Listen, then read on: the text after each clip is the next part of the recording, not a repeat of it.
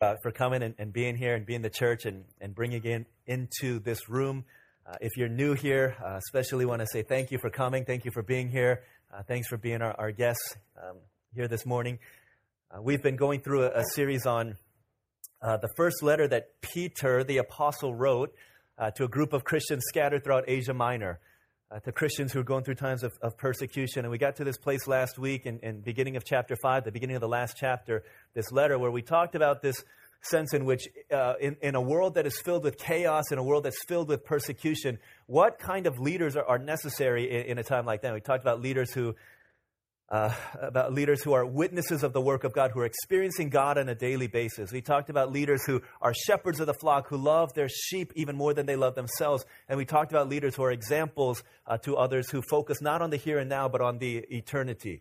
And as I, I talked about that, I was kind of doing some debrief and, and getting some feedback. And, and, and um, somebody told me, hey, you know what? I'm not sure how uh, relevant that message would have been to people who don't feel like they're leaders. And so Um, I apologize if you feel like it was irrelevant to you, but I think today is going to be relevant because we're going to open up the spectrum a lot more to what kind of people does a church need in a time like this. We're going to read uh, First Peter chapter five. We're going to read verses five through seven.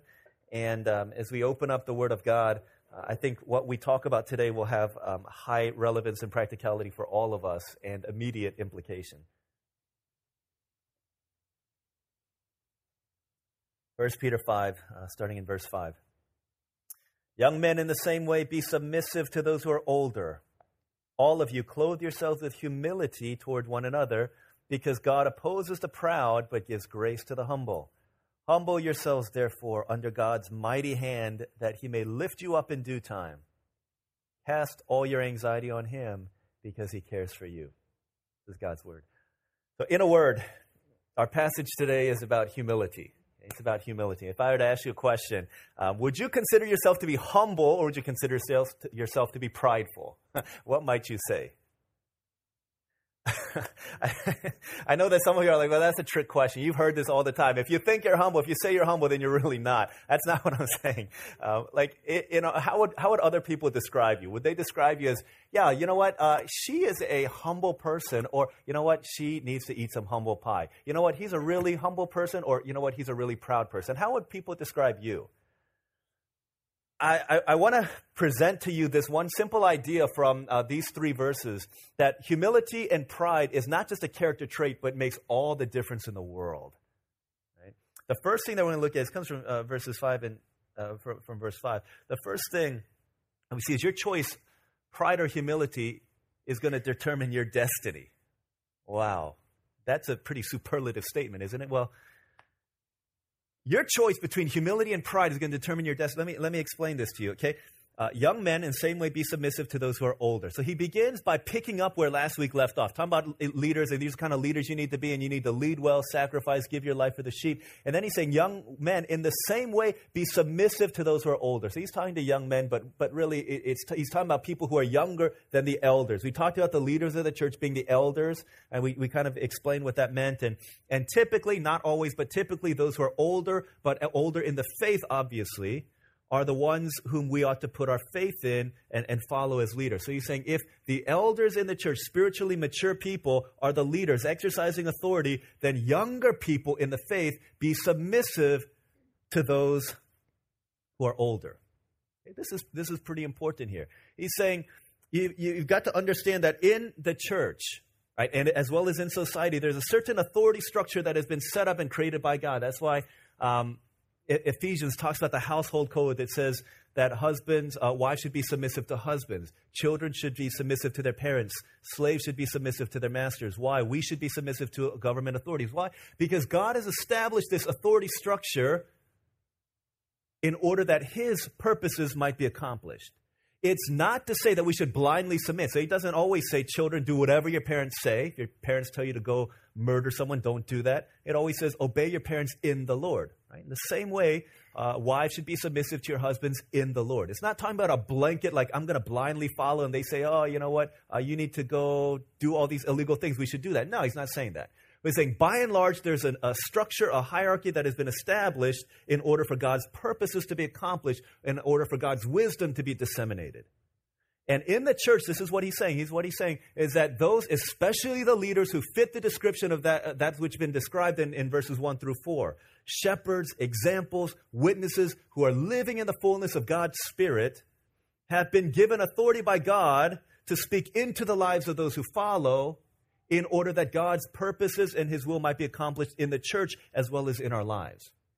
Now, he's saying that, okay, just like husbands may be wrong, parents may be wrong, government authorities might be wrong, masters might be wrong, we don't blindly accept, but by and large, that's the general pattern.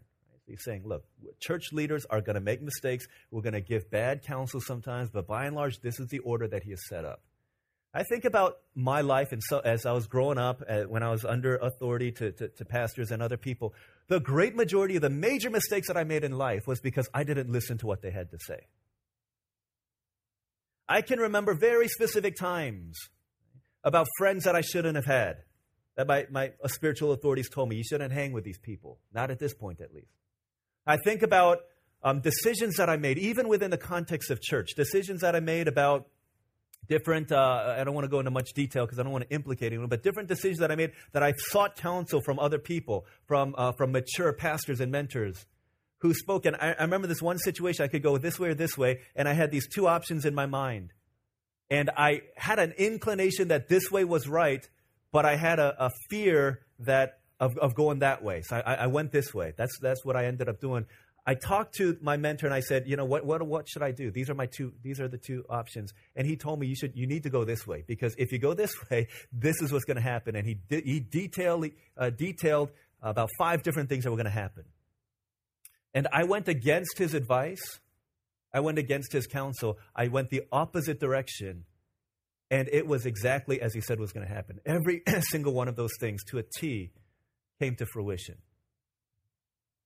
Think about the issues in, in, in your life. And I'm not going to say I, I do this well all the time, but a great majority of the people that I counsel come to me if it's if it's an issue of, of, of sin or some uh, stuff got messed up in their life because they went against the counsel either of, of me or their, their teachers or some other biblical principle that we had given out to them. I think about in your life. Isn't that the case most of the time? That the hardship in your life is because of an inability, an unwillingness to follow the teachings of Scripture has been laid out by those who are teaching the Word of God. Again, there are times when we're wrong, and I'll be the first to admit that, but the, uh, the but the attitude here is not about, oh, you know what, they're always wrong. You know what, they told me to, to go this way, and I went the other way, and I was right. It's not about that. The issue is the attitude of our hearts, of our hearts, not the wisdom of the leaders. Right, that's why as members, right, we've got to be praying for those who are in spiritual authority, your teachers, your shepherds, your pastors. And as you pray for them to become the godly, wise leaders that God's called us to be, then the posture, then all you, all you have to care about is, I need to just be humble and teachable and willing to follow the teachings of Scripture. And, and and and even now, maybe as you're hearing this, is like this is bumping up against your heart and saying, you know what? I know that what he's saying, uh, he's teaching the Word of God, but I don't necessarily think that's true. Says, young men in the same way, be submissive to those who are older. But then he doesn't just say that. He says, all of you, all of you, clothe yourselves with humility toward one another, because God opposes the proud, but gives grace to the humble.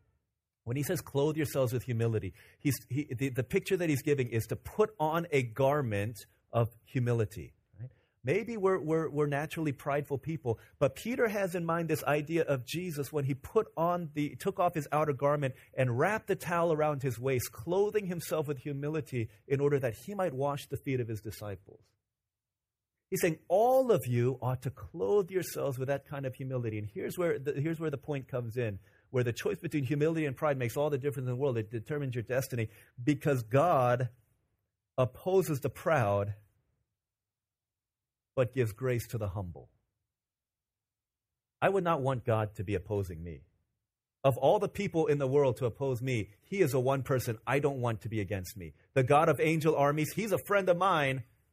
I don't want him to turn his back on me. Right? Here's what he's saying. If we're proud, proud, prideful people, if we're prideful people, then here's what happens. God wants to pour blessing into our lives, but pride blocks the blessing of God from being appropriated into our lives, right? You ever wonder, why, is it feel, why does it seem like everyone else is being blessed but not me? Why is everyone else's prayers being answered but, but mine? Why is everyone else getting into worship but me?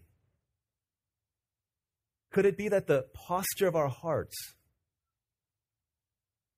embraces an attitude of pride instead of humility? Because God opposes the proud. Have you seen this Geico commercial where someone is throwing something in the garbage can and this like tall African basketball player, Dikembe Mutombo, comes and he swats that junk away. And he says, no, not in my house. And then someone's trying to throw the laundry into their laundry basket. He comes and he knocks it all away. And then he runs to the next thing. And they have the Geico sign up there and he goes and he knocks the G off the Geico sign. It's super funny if you've ever seen it. I think that's a picture of pride in our lives. That the blessing of God is about to come, and then here comes this big guy, and he knocks it away. That big guy is pride. You understand this? Like we're standing here, we're like, I need you, Lord, I need you every hour, and, and the blessing of God is about to come, but if we don't have this posture of God, I really need you, then pride comes, and he swats that jank away, and we can't receive the blessing of God. Like we're praying for something, we're praying for something, we're so eagerly longing for something to come. The blessing of God, the answer is about to come. But in our pride, God opposes that, and pride blocks the blessing from getting to our lives. Here, thirty of us are going to a synod retreat. A bunch of people are going to be there. I am completely convinced that this is going to be a, a, an out-of-your-world kind of experience. I think God's blessing is going to be poured out in a mighty way. There's been so many people praying for this time, and I think it's just going to be a, a, just a crazy, crazy, crazy amount of a floodgate of blessings opened up. I believe this. I don't just. I'm not just saying this. I believe this with all of my heart. Like I really believe this is going to happen. We're going to come back next week, and you're going to see thirty people completely different. Unless pride is blocking our hearts. Because as the blessing of God seeks to come, right, pride comes and it swats it away so that we can't receive it. Let me, I don't, you don't know if you're pride, proudful, proud or, or humble. So let me, let me read something to you that helps to elucidate this a little bit. This is huge, okay? Um, and just, just hear this out. And maybe I'll email this to you guys because it's a lot. The proud people focus on the failures of others. You focus on the failures of other people. Humble people are overwhelmed with a sense of their own need and how much they fall short. Proud people are self-righteous, critical, looking at their faults through a telescope and others with a microscope. The humble are compassionate and forgiving and look for the best in others. The proud look down on others who aren't as spiritual or committed as them. The humble treat others better than themselves and realize how far short they fall. The proud must always be right and must always win. The humble are willing to yield the right to be right. Proud people think they know a person's motives, but the humble realize that only God knows, so they give the benefit of the doubt. The proud think they know who are truly proud and humble. The humble leave judgment of a person's heart to God. The proud say, my church is privileged to have me. The humble say, I don't deserve to serve God. No wonder I'm not receiving the blessing of God the way that I ought to. And no wonder we're not receiving as much. This is hard stuff. God opposes the proud but gives grace to the humble. And Peter knew this. And he was the one who boasted that, yo, Jesus, everybody else, they're going to fall away because they're not as spiritually strong as I am. But check it, I ain't ever going to deny you. Not once, not twice, not three times. Ain't gonna, not going to happen to me. And every time a rooster crowed, he remembered that if you're not humble, then you're going to stumble. Because God opposes the proud, but he gives grace upon grace upon grace to the humble. See, pride, seven deadly sins, it's the gateway. It's what caused Satan to fall because it sets us up in the position of God.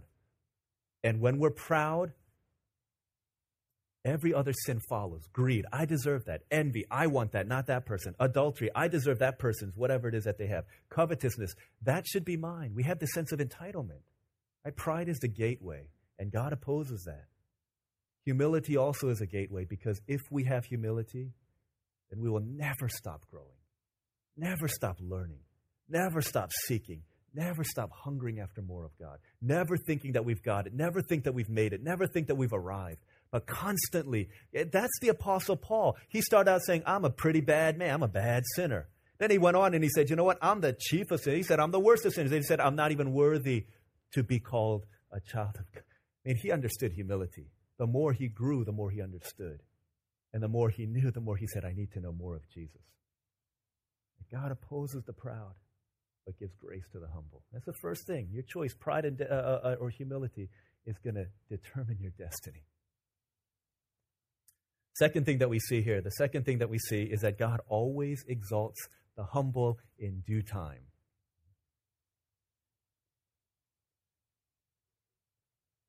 Well, that wasn't very, very hard to figure out. That says that in verse six. Humble yourselves, therefore, under God's mighty hand, that he may lift you up in due time. Wow. So what does that mean?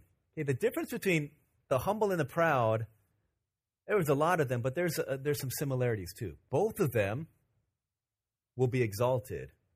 But the question is, who will do the exalting, and for how long will they be exalted? Proud people exalt themselves, but they quickly come tumbling down. The proud are exalted by God, but he will do that in his time. You know, when I think of of pride, and I think of the pride in my life, Why do I get? Why do I think I'm so much better than other people? It's because there's things that I look at and I compare myself with another person. I think at what were the areas in which I, I, I wrestle with pride. I yeah, it's hard for me to talk about sin right now because I don't want you to think that I'm a dirty, rotten scoundrel. So I'm going to talk about my pride when I was younger. Okay, how's that? That's how prideful I am. So uh, I used to play a lot of basketball, and I one of the things that I. I There was some things I didn't do very well, but there was a couple of things that I did well when I played basketball, and it gave me an advantage, right? So I could jump higher than most people. And so when I saw other people who couldn't jump as high as me, I would look down on them, literally. Just kidding. I would look down on them. What's wrong with them? They can't. And I would say, you know what? They're not that good. And when other people could jump higher than me, man, they're on steroids. Or, you know what, but they can't dribble, or they can't shoot. I would look down on people. Why? Because pride has a way of comparing ourselves with other people. And if we're better than them in our estimation, then we will exalt ourselves, we'll elevate ourselves. And that's what pride does. It, being humble is difficult because changing the heart is difficult. But it's easy to fake humility. You know why? Because we know what humility, we know what pride looks like, and so we jump to the opposite side. But here's what we do, and I've, I've said this before when we're talking about the seven deadly sins, but here's what we typically do. We tend to look at ourselves and say, if pride is making too much of ourselves, then humility is to make less of ourselves. And so here's what we do. We look at ourselves and say, okay, I need to make myself less. Okay, so this is what we do. This is what I do. I've got a four point oh G P A. I don't really, but I say I've got a four point oh G P A. And someone says to me, oh my gosh. All right, so here's Pastor Albert and I. We're we're friends. We're taking class together. We're at uh, Cypress Creek High School and taking classes, and I got a four point oh G P A, and I'm, you know, I have reason to be proud, proud if I think about the ways of the world, but I know I shouldn't.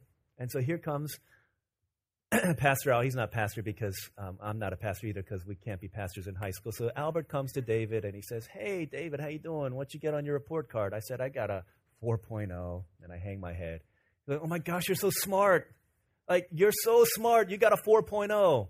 That's like the best G P A you can get. And I'm like, no, really, I'm stupid. Like, what do you mean you're stupid? Oh, no, no, no, don't don't say I'm smart. I'm really stupid. And he's like, but I got a three point five, and if you got a four point oh and you're stupid, that means I'm really stupid. So what ha- what ended up happening? In trying to make myself smaller, I made somebody else smaller. Is that humility? No, you could fake that, but it doesn't last very long. Who was it who said this? Hmm. I forget who it was. I think I think it was D L Moody. He said, uh, okay, don't quote me on this. You could Google the quote later. But he said, humility isn't Not looking down on other people, looking at yourself and then looking down on your on, on other people, or making yourself smaller, like pressing yourself smaller. So if you're eight feet tall, you push yourself down to become five feet tall. Like, that's not what humility is. What then is humility? Here's humility. It's standing as tall as you can and then looking up at the greatness of God and realizing that your greatness really isn't very great. It's really actually pretty small. When we realize the smallness of our greatness, that causes a humility in us. That's why John the Baptist said, he must increase and I must decrease. It's not like you do that first and then I'll do this second or at the same time. It's as Jesus increases, we begin to decrease. That's why worship always resizes us when we see God for who he is. How great is our God immediately causes us to say not how great is our God and then how great is me. No. It says how great is our God, therefore I'm so small. And that God would send his son to die for me. Oh my gosh, this is amazing grace. How can it be? Amazing love that you, my king, should die for me. And this is worship. This is the essence of worship. It's revealing, revelation. It's responding. It's seeing ourselves. It's being resized and reshaped. And the fact that that God is a friend of mine continually helps us to become smaller and smaller and smaller. Therefore, you want to grow in humility. Don't compare yourself with how good you are compared to other people. But compare yourself to the teaching of Scripture. Right? You think you're pretty loving compared to that other person? Check out First Corinthians thirteen, right? This is First Corinthians thirteen talks about what love ought to be. Don't turn there. I'll read it to you. First Corinthians thirteen talks about how we're supposed to be loving, but ultimately it's a picture of who Jesus Christ is. Okay, so think about this. You think you're loving? Check this. Jesus, his love is patient. Jesus is kind. He doesn't envy. He doesn't boast. He's not proud. He's not rude. He's not self-seeking. He's not easily angered. He kept no record of wrongs. He did not delight in evil, but rejoices with the truth. Jesus always protects, always trusts, always hopes, always perseveres. He never fails. You that good? I'm not that good. I'm not that loving. All of a sudden, I'm not comparing myself with that person who treated me poorly. And I think, what's wrong with them? I'm so much better than them at, than them at loving because I don't keep no record wrong. I'm going to forget about it, and the next time I'm going to give them a nice tip. That's, yeah, compared to someone else. We compare ourselves to Jesus. We realize that the greatness within is really actually pretty doggone small. And when we begin to realize that, then just humble yourselves under God's mighty hand that he may lift you up in due time.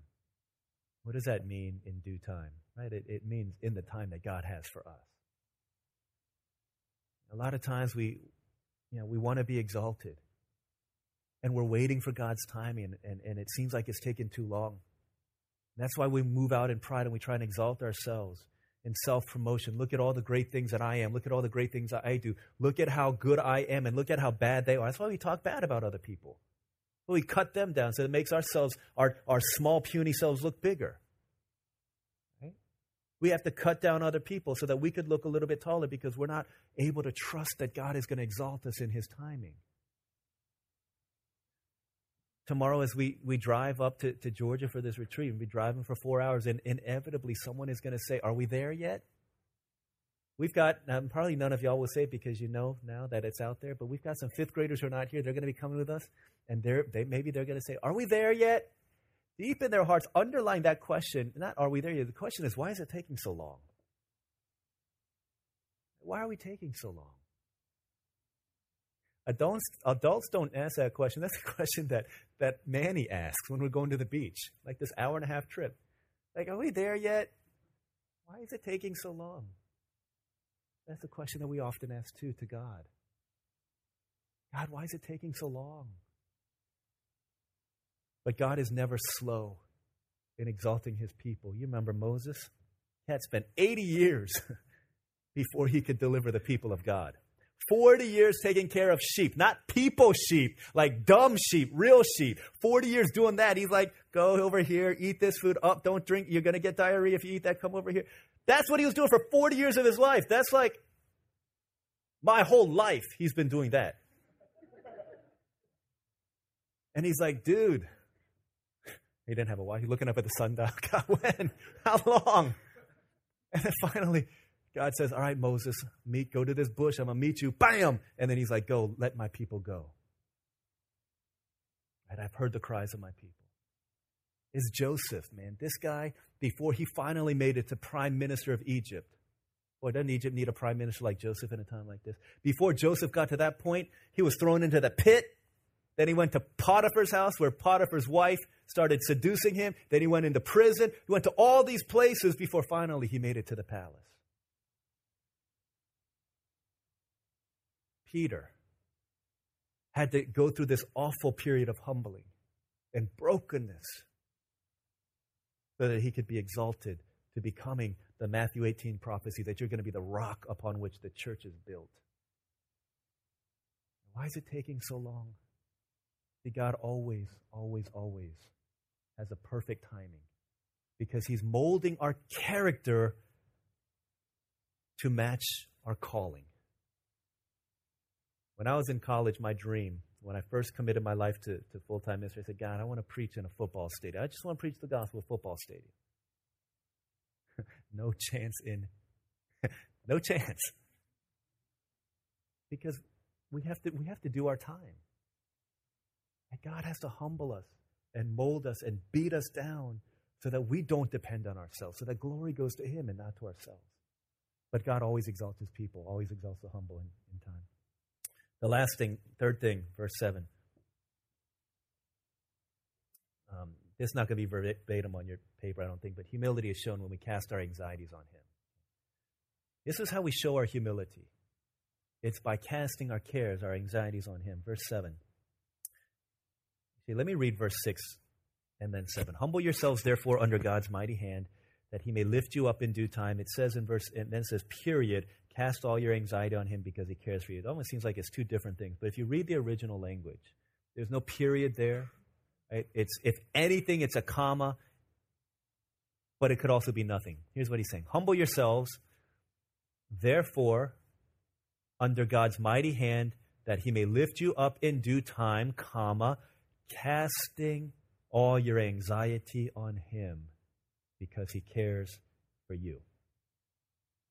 Think this is how humility is shown, by us casting our anxiety on him. What does it mean to cast? It mean, well, Peter was a fisherman. He knew.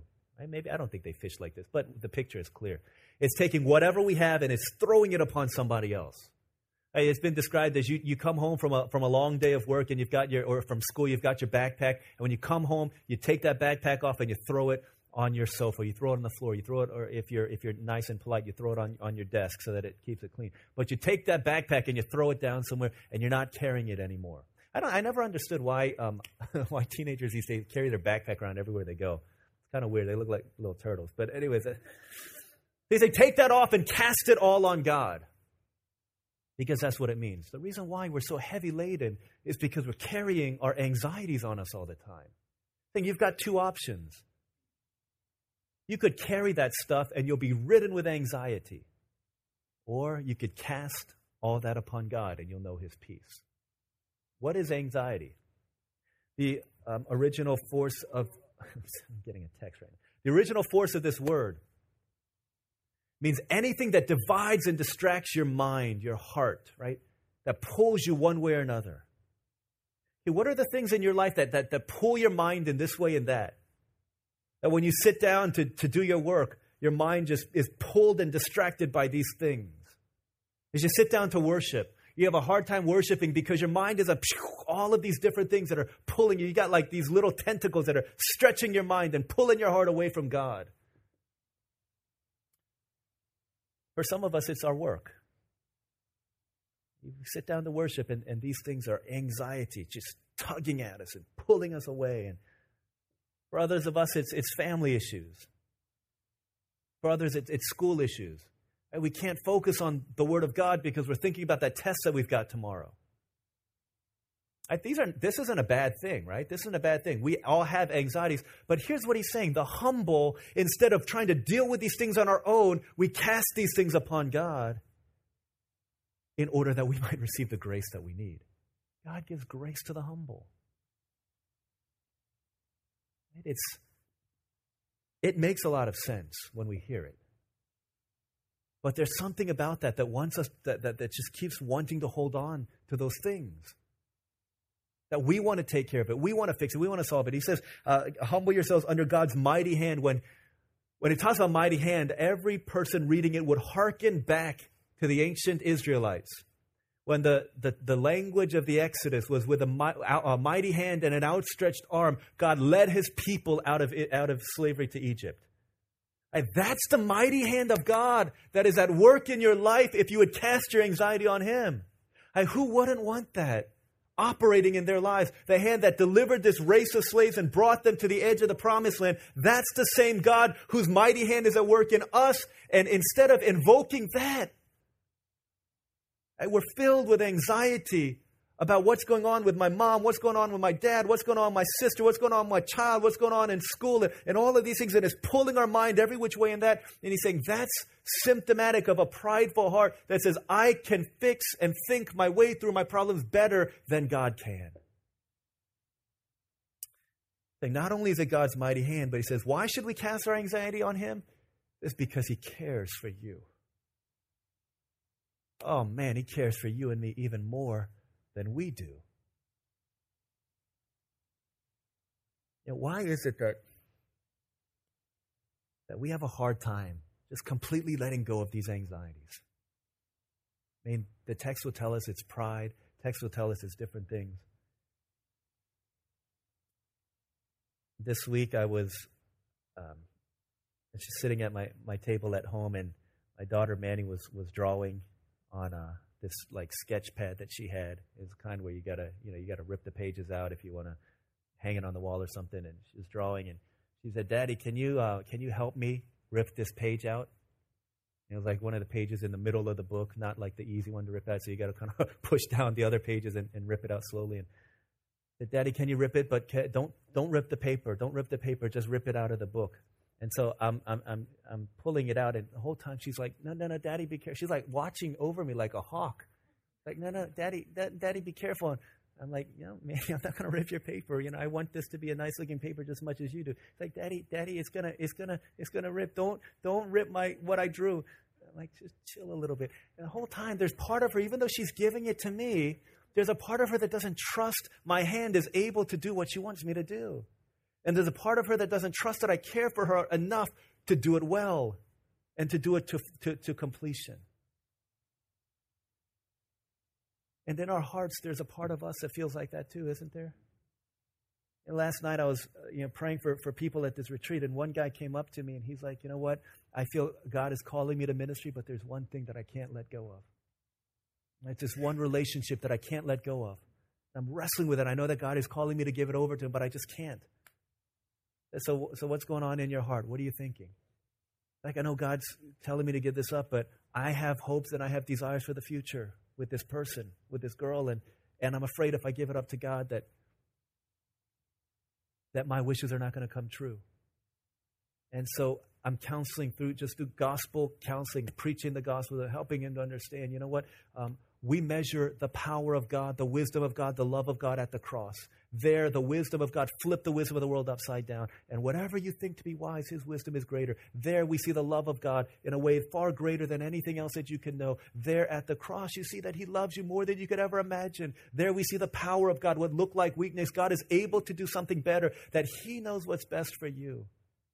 And as I was praying for this guy, as I just began to pray these things, that's when he just began to, he began to cry. He's like, "I don't know, man."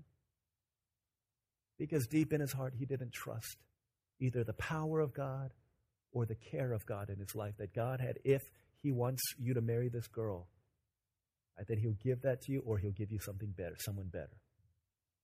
And when push comes, that came to shove, he couldn't, he couldn't believe that to be true. Wrestling with that. And if he doesn't get it, then he's going to be wrestling with anxiety until he finally gives this up to the Lord God. The same is true with us too.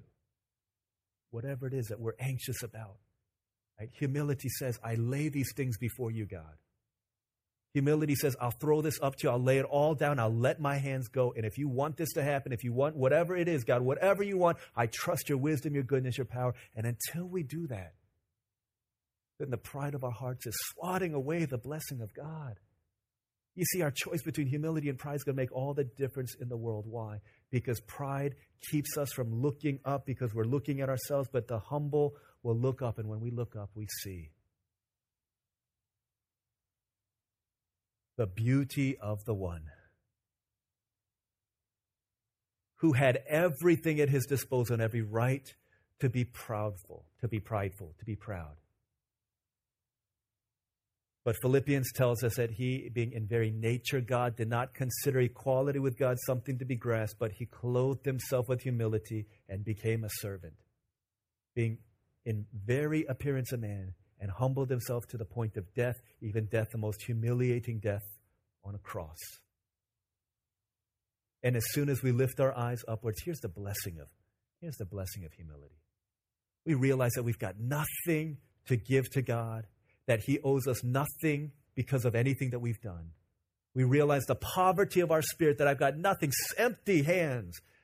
Right? Nothing in my hands I bring, but simply to the cross I cling. We realize the poverty of spirit with which we come before God. He says, blessed are the poor in spirit, for theirs is the kingdom of heaven. You see, this is how much pride determines our destiny. It locks the gates of heaven to the proud. But as soon as we open up our hearts in humility, not only is heaven opened up to us, that when we die, we're there, but heaven on earth becomes our reality because God continues to pour his grace upon grace upon grace into our poor hearts that realize that we're desperately in need of a Savior. We need him. Oh, God, we need you. That's why we come to the table. That's why we come to worship, reminded how deeply we need him. We need his hand in our lives. Let's pray together.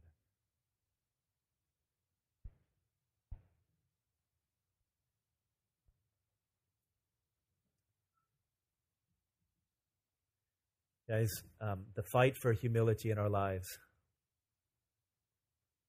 it's not a forty-five minute deal. It's not a one-sermon thing. It's not a one-Sunday deal. We're in for the fight of our lives.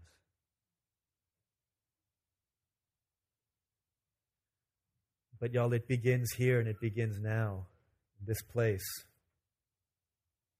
I, I fear always that if we don't move towards God in humility now, in confession and repentance of our pride, that we'll be okay to remain as we are. And we won't be pushed and motivated to change, to seek the change that can only be found under the mighty hand of God.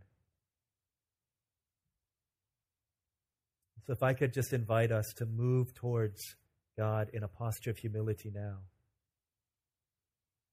You know, typically we might spend a, a minute or two right now in, in prayer, but I, I don't want to I don't want to rush this, especially as we come to the table of grace. I don't know if it'll be five minutes. I don't know if it'll be ten minutes. I don't know if it'll be two minutes, but let's just respond to the move of the Spirit and to the Word of God in us right now.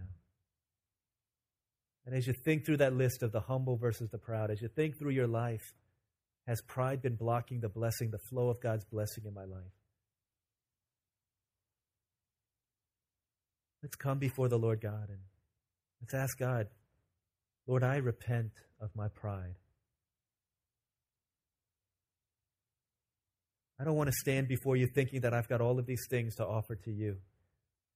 I don't want to stand before people thinking that I've got all these things that should make me a blessing to them. I don't want to stand before people and look down on them because their morality doesn't fit the morality with which I live.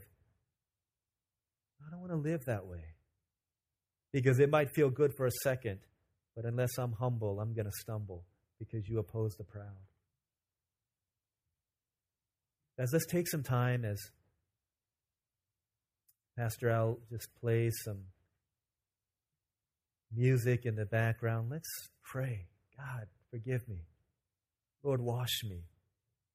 Repentance is not only confessing and admitting that what we've done is sinful, but it's turning away from that and saying, God, I want to pursue humility.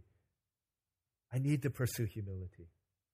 And maybe that begins by casting our anxiety on God, casting our cares upon God, letting go.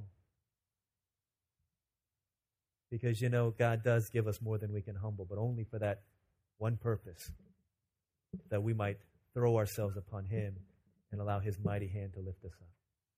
Let's pray. Let's pray for a few moments right now. Go before the Lord God. Jesus, help me. Lord, help me. I'm going to measure myself not by other people, not by myself, my standards, but by you.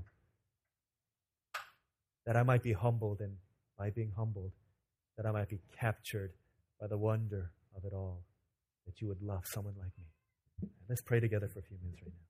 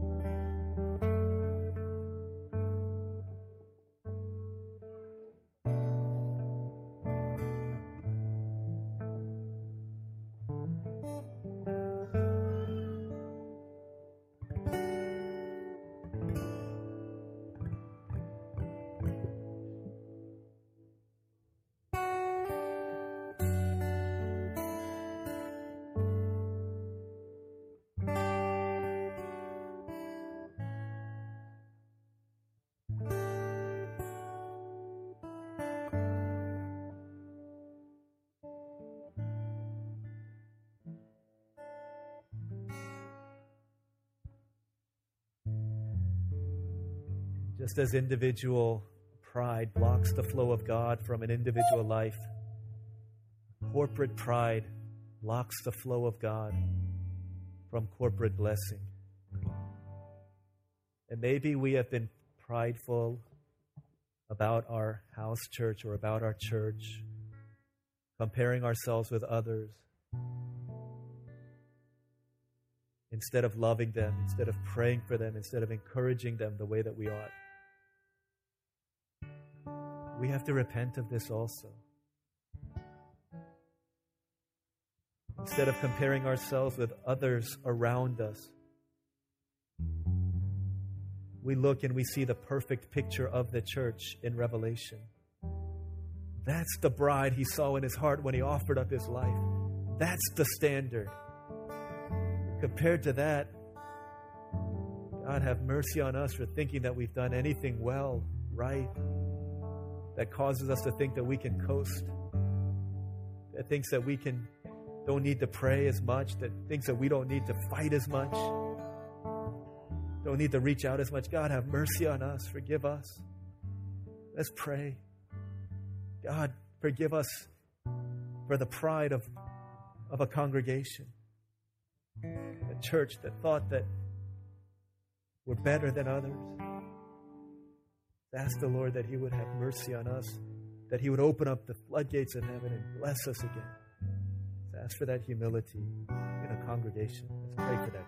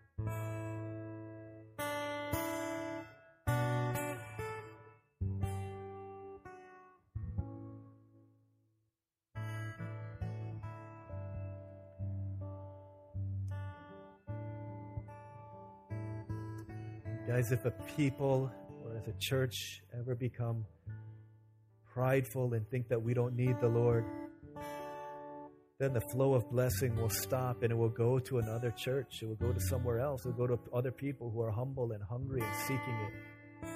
That's what's happening with the church in America. In America, we prided our, took pride in being the great nation, and yet economically collapsing, morally collapsing. The church in America influence waning. Just as it happened in the church in Ephesus, Sardis, Philadelphia, Laodicea, then Turkey, and the Asia Minor area. He said, if you don't repent, then the lampstand, the lamp is going to be blown out, and I'll light a lamp in another place. And that's what he did. It happened in Europe. It's happening here. We need to repent for our nation and for our sins as a nation. The Word of God always says, if my people who are called by my name will humble themselves and pray. Not those people outside the church, not the ones who don't know me, but my people will pray. Then I will turn and heal their land. Let's pray, God, forgive us for our pride, for our sexual immorality, for not speaking out against the injustices, for the abortions, for the immorality, for removing you from the public square. God, have mercy on us. Lord, have mercy, and turn your hand back to us. Turn your face back to us. Let's pray. Lord, have mercy on our nation. Have mercy on the church in America. Revive your work in us. Let's pray for that as well.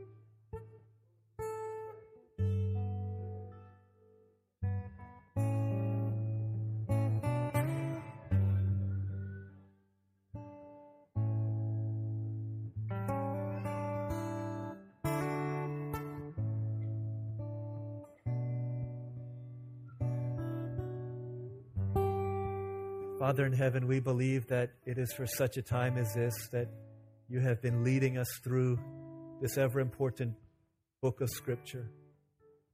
God Almighty, we're desperately in need of your word and your grace for us in a time in which, even over the past six months, the moral fiber of our nation has eroded so quickly, as being played out through law and through the flipping and turning upside down of the moral law that you have created, to not only accept, but to embrace that which is sinful.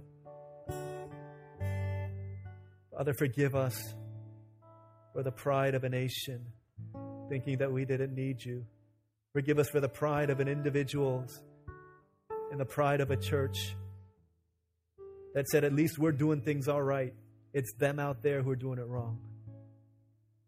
God, have mercy on us, because we're creating a future for the church of tomorrow. God, that you would have mercy on us. And if there is a repentance, a revival in that, may it begin with us. Father, may we lead in a movement of repentance and prayer to turn our hearts back to you. Jesus, as individuals and as a church and as a nation, as a church in America, turn our hearts back to you. Lord, make us prophetic in our calling. Make us humble in our demeanor. Make us surrendered in all that we are. We need you, Lord God. Desperately need you. You're the humble King. Come and meet with us and visit with us. For your sake, for your name, for your church, for your bride. In your name we pray. Amen. As we uh, continue to worship the Lord, as we come to the Lord's table, here we see evidence and a picture of the humility of our Savior, Jesus Christ, that he allowed his body to be broken at the hands of those whom he had created in order that we might have life, the shedding of his blood so that we might be forgiven. So as we uh, come to the table reminded of what he said on the last night, the Lord Jesus, on the night he was betrayed, took bread, and after he had given thanks, he broke it. And he said, "This is my body, which is broken for you. Do this in remembrance of me."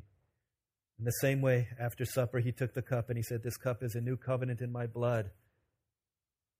Do this whenever you drink of it in remembrance of me, for whenever you eat this bread and drink this cup, you proclaim the Lord's death until he comes." Let's pray as we commit these elements to the Lord. The Father in heaven, meet with us here through the power of your Spirit. And as your church has always believed, in this moment, we, your church here, are lifted up into the presence of God.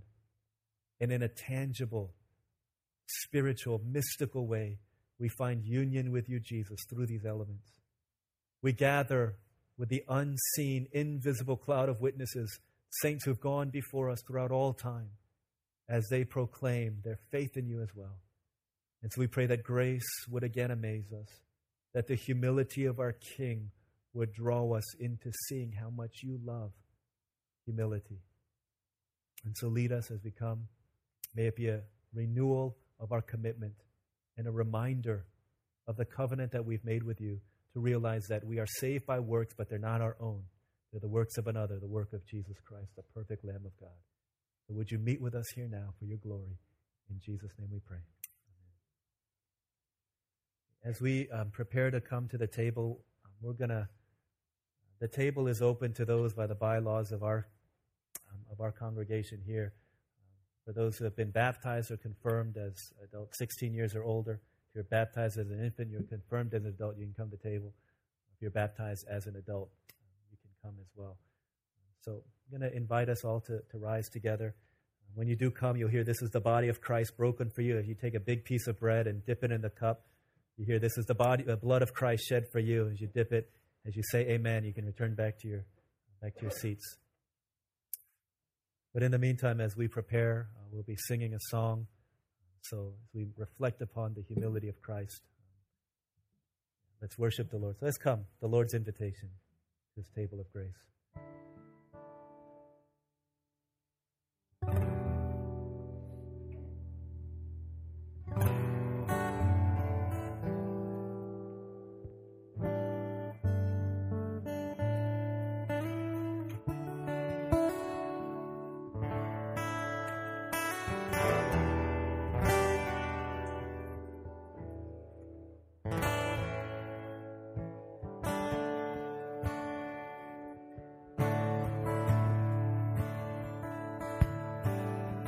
Down again. And roll me,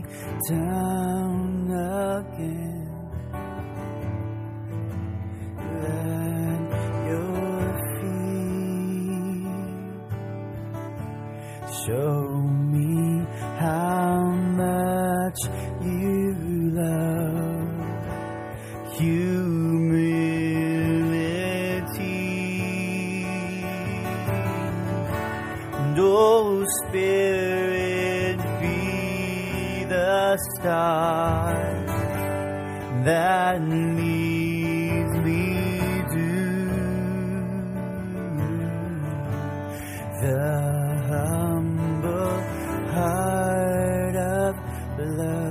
the humble heart of love. I see you. Let's sing that again. Kneel me down. Oh. Kneel me down again, here at your feet. Show me how much you love humility. Oh, Spirit,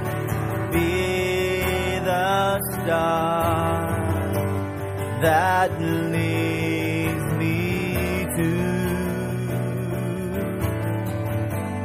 the humble heart of love I see in you.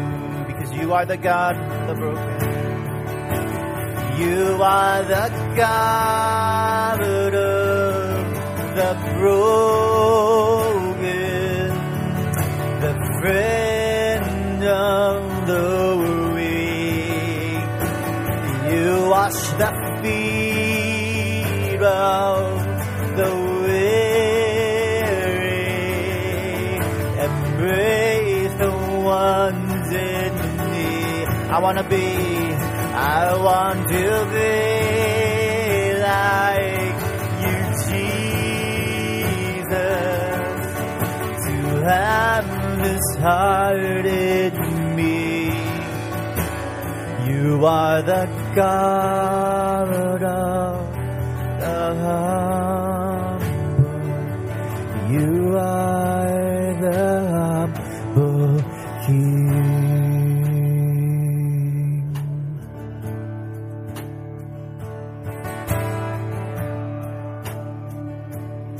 Sing that again. Oh, kneel me down. Oh, kneel me down again. Here at your feet, show me how much you love. Humility, Spirit be the star.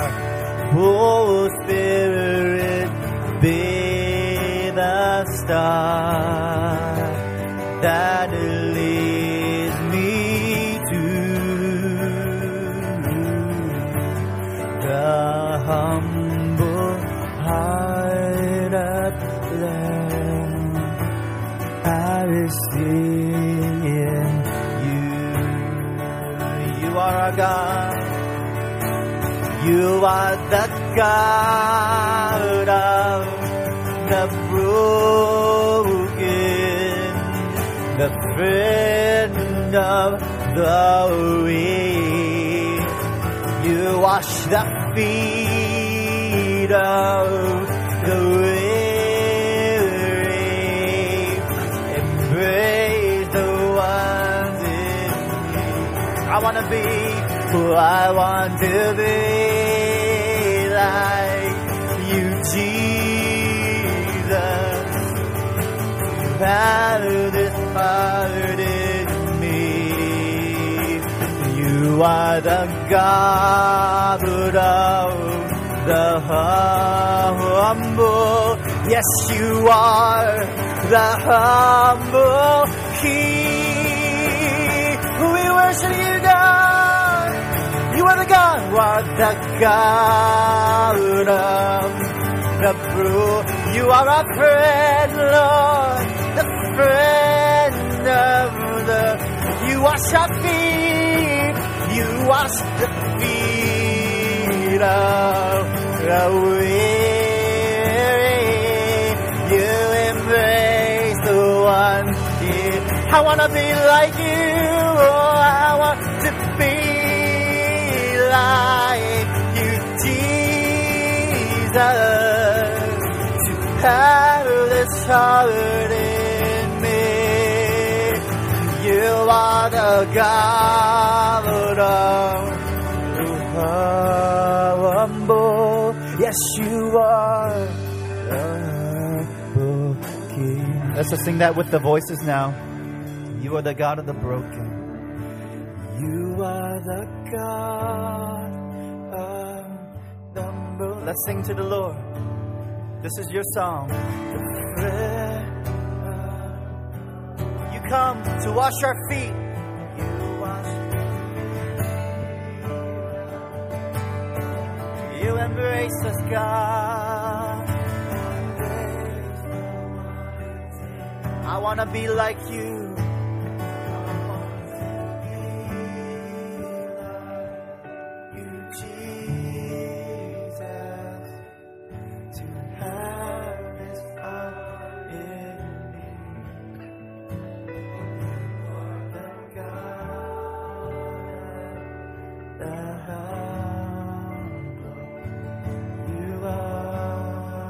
Sing that one last time. I want to be like you, Jesus. I want to be like you, Jesus.